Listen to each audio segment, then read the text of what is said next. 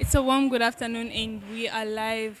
We are bro- broadcasting from the International Day of the Girl Child here at Flying Angel School in Ngombe, that's Lusaka, Zambia. And I'm your co-host. I'm your host, Chilala Esther. And my name is Benzu Muziamba, co-hosting. Okay, so this year's International Day of the Girl Child is being celebrated under the theme Girl Force Unstoppable Unscripted. And right about now, we've been joined by a very beautiful lady. Good afternoon. Good afternoon. How are you? I'm fine, thank you. So she's just gonna introduce herself. You can tell us where you're coming from, your names and all. All right. So my name is Memory Tapela Banda. I am the founder and director of Zambian Albinism Matters Organization. Basically, we just deal with albinism, help people with albinism and uh, vitiligo. So. Um, Apart from that, I work with BBC Media Action and Restless Development as a role model with BFlow and Kantu in the country. Then I also work with different uh, multiple organizations that try to create change in our day-to-day lives and communities.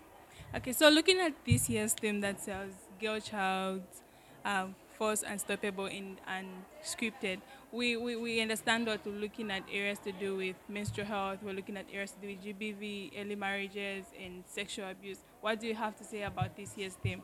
Okay, so I think this year's theme is creating more inclusion, whereby we want to let every girl child out there be involved in everything. So when we talk about menstrual, when we talk about GBV, we are letting a girl child learn about what these are. Of course, we have children who are coming from homes where this is going on and this is and they experience all this, but they don't know what it is.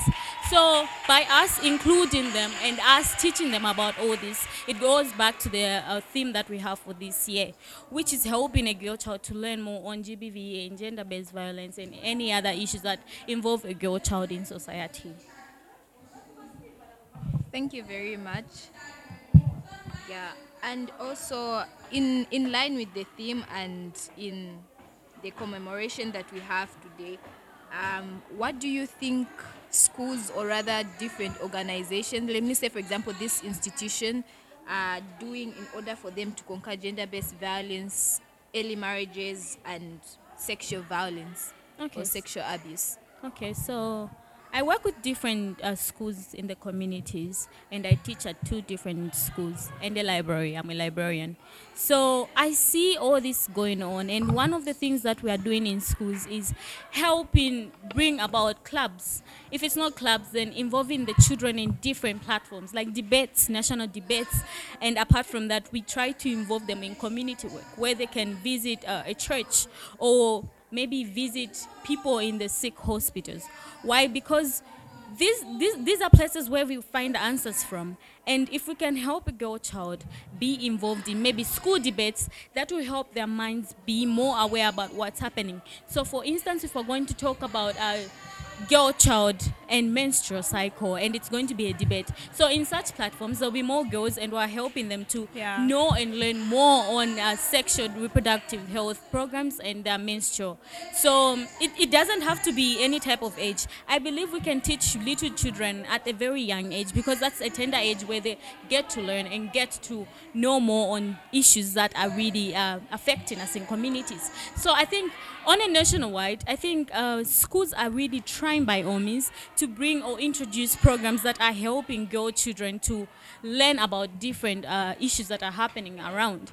So um, we have clubs in schools. We have um, we have I think counseling where teachers, some teachers will help. There are some specific teachers at different schools who just help talking to a girl child, not only a girl child, but every child or every pupil. So I think that's also helping as a guidance teacher. That's also helping children to be in a normal state of being a child and knowing what's happening and what's going on. Because it also goes back to mental health, where a child doesn't know what goes on in their life. They don't understand what what it means that they're going through.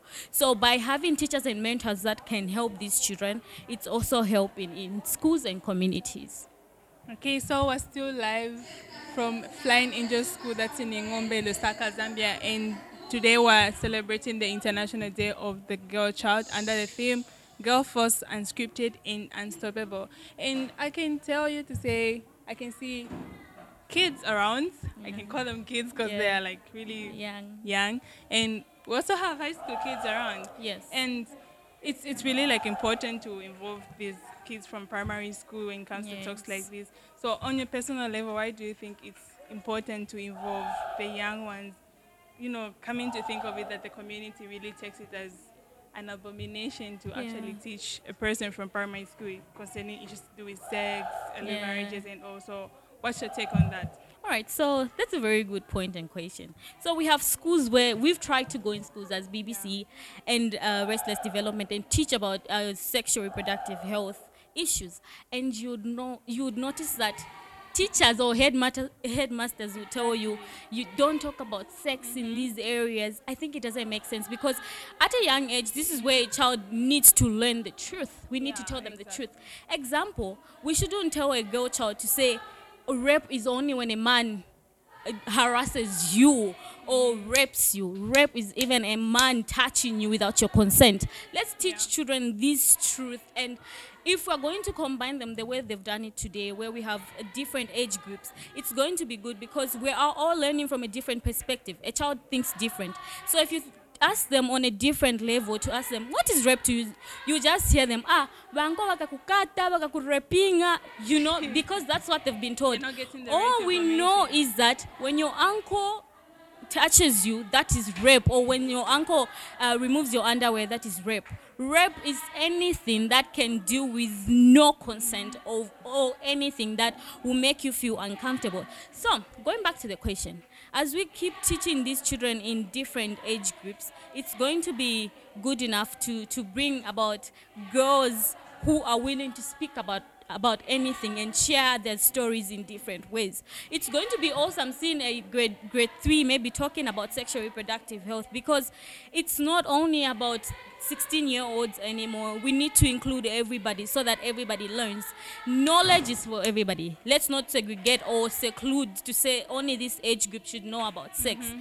We start from the younger age, then everything goes well. Okay, thank you very much.